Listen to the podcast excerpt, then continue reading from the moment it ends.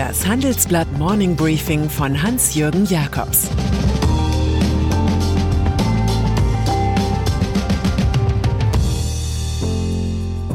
Guten Morgen allerseits.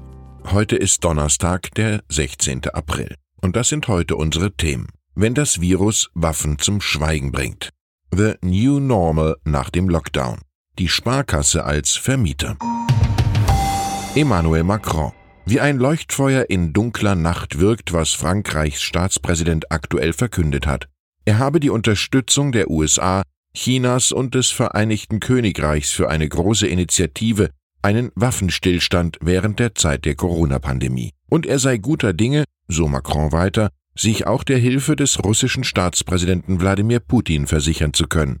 Dem Mann aus dem Elysée geht es um den Rückhalt der permanenten Mitglieder des UN-Sicherheitsrats für einen Aufruf von UN-Generalsekretär Antonio Guterres, angesichts der Virusgefahr die Waffen in den ohnehin nicht mehr funktionsfähigen Kriegsstaaten schweigen zu lassen. Auch Papst Franziskus hat Waffenruhe angemahnt. Setzen wir uns dafür ein, dass die Todesschreie verstummen. Genug der Kriege. Die Produktion und der Handel von Waffen mögen gestoppt werden, denn wir bedürfen des Brotes und nicht der Gewehre. The New Normal. Diese Formel kennen wir aus der Finanzkrise. Sie schließt eine Welt ohne Zinsen ein, eine Welt, in der der Kampf gegen Inflation ein Kampf gegen Deflation ist. Auch in der nächsten großen Weltkrise der Corona-Pandemie werden wir uns an eine neue Normalität gewöhnen. Eine Normalität, die uns vor sechs Monaten noch als Fantasie eines durchgedrehten Science-Fiction-Horror-Autors erschienen wäre. Zum New Normal 2020 gehört, was Bund und Länder gestern gegen das sich weiter ausbreitende Virus SARS-CoV-2 beschlossen haben. Bis Anfang Mai Kontaktsperre, Grenzkontrollen und geschlossene Schulen. Keine Großveranstaltungen bis Ende August, aber Öffnung erster kleinerer Geschäfte nächste Woche. Im Zweifel für die Vorsicht und gegen den Übermut. Das ist die Botschaft nach dem erreichten zerbrechlichen Zwischenerfolg, so Angela Merkel. Die Botschaft kam am Tag, an dem die Welt erstmals mehr als zwei Millionen Infizierte meldete. Wir werden uns also neue Routinen angewöhnen müssen, denn sie ermöglichen eine Handlungsautonomie. Das erklärte bereits der britische Soziologe Anthony Giddens. Er spricht vom hohen Wert der Gewohnheit, die bald darin bestehen wird, Mundschutz in Bahn und Bus zu tragen, auf 1,50 Meter Distanz zu achten und Desinfektionsmittel in der Handtasche mitzuführen. Bierzeltfreunde werden 2020 auf die Routine des Oktoberfests verzichten müssen, das kann sich Ministerpräsident Markus Söder, der Red Adair der Corona-Bekämpfung, schon heute kaum vorstellen. Sicher, für die Ungeduldigen unter uns ist die neue Normalität ein Horrorbild der Geldvernichtung. Wirtschaftsverbände kritisieren deshalb die gewählte zögerliche Exit-Politik. Da ist der Unternehmer, dessen Maschinen rosten, auch wenn VW wieder startet. Da sind die Dienstleister, die Aufträge verlieren, die Kurzarbeiter mit weniger Einkommen, die Vermieter mit Mietausfall, und doch, die Lage erlaubt die alte Fröhlichkeit des Schaffenlandes noch nicht. Von Lockerungen mit Augenmaß schreibt Chefredakteur Sven Affüppe im Leitartikel. Die schrittweise Abkehr vom Shutdown sei der richtige Weg, der die Warnungen der Mediziner und die Sorgen der Wirtschaft berücksichtige. Etwas allerdings sei unbefriedigend, die fehlenden Konzepte zur Öffnung der Schulen. Hier ist Nachsitzen Pflicht. Brüssel.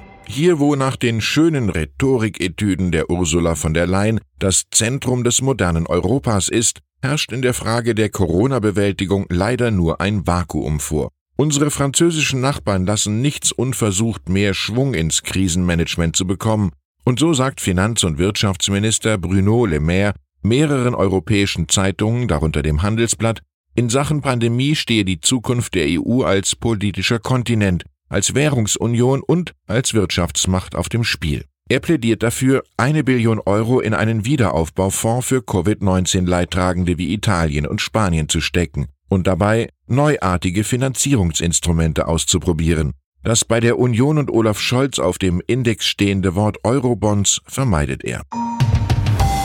Angepasst an The New Normal des Finanzwesens haben sich viele deutsche Sparkassen und Volksbanken und sind Bauherren und Vermieter von Immobilien geworden. Da das klassische Zinsgeschäft inzwischen so aussichtsreich ist wie der Zitronenanbau in Neufundland, verdienen die Geldinstitute kurzerhand dort ihr Geld, wohin es auch betuchte Anleger hinzieht, Nichts geht über ein schönes Alternative Investment. Den Trend beschreiben die Kollegen aus dem Finanzressort in einem großen Report und zitieren den CDU-Politiker Sepp Müller. Müller mahnt die Sparkassen an, sich bloß nicht vor den Karren der Kommunen spannen zu lassen.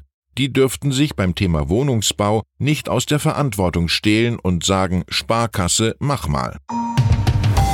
Haben Sie schon einmal von Rush Limbaugh gehört? Von dem rechtskonservativen US-Radiomoderator, der täglich 15 Millionen Amerikaner drei Stunden lang live beschallt, mit Erkenntnissen einer Güteklasse, in der Coronavirus als gewöhnliche Erkältung gilt? Heiserkeit ist hier Heiterkeit. Der Infotainer ist auch der Grund, warum US-Präsident Donald Trump von einem geradezu schrillen Plan wieder Abstand nahm, einer eigenen zwei Stunden Radioshow, um das Volk wegen Corona zu beruhigen. Trump selbst schlug offenbar im März seiner Corona-Taskforce vor, in einer solchen Sendung eine Hotline einzurichten, über die Bürger anrufen und Fragen stellen könnten. Dann aber kam der Präsident selbst darauf, dass er seinem Golfpartner und Gesinnungsfreund lieber keine Konkurrenz machen wolle. Trump-Weisheiten verkündet Limbaugh schon von ganz alleine. Und dann ist da noch die Freie und Hansestadt Hamburg, die sich selbst für eine Gründermetropole hält. Offenbar ganz zu Unrecht, wie mein Kollege Christoph Kapalschinski recherchierte. Hamburg ist Meister der Selbsttäuschung, was das Tech-Umfeld angeht. Wettert Gunnar Froh, Gründer des Navigationssoftwareanbieters Wundermobility.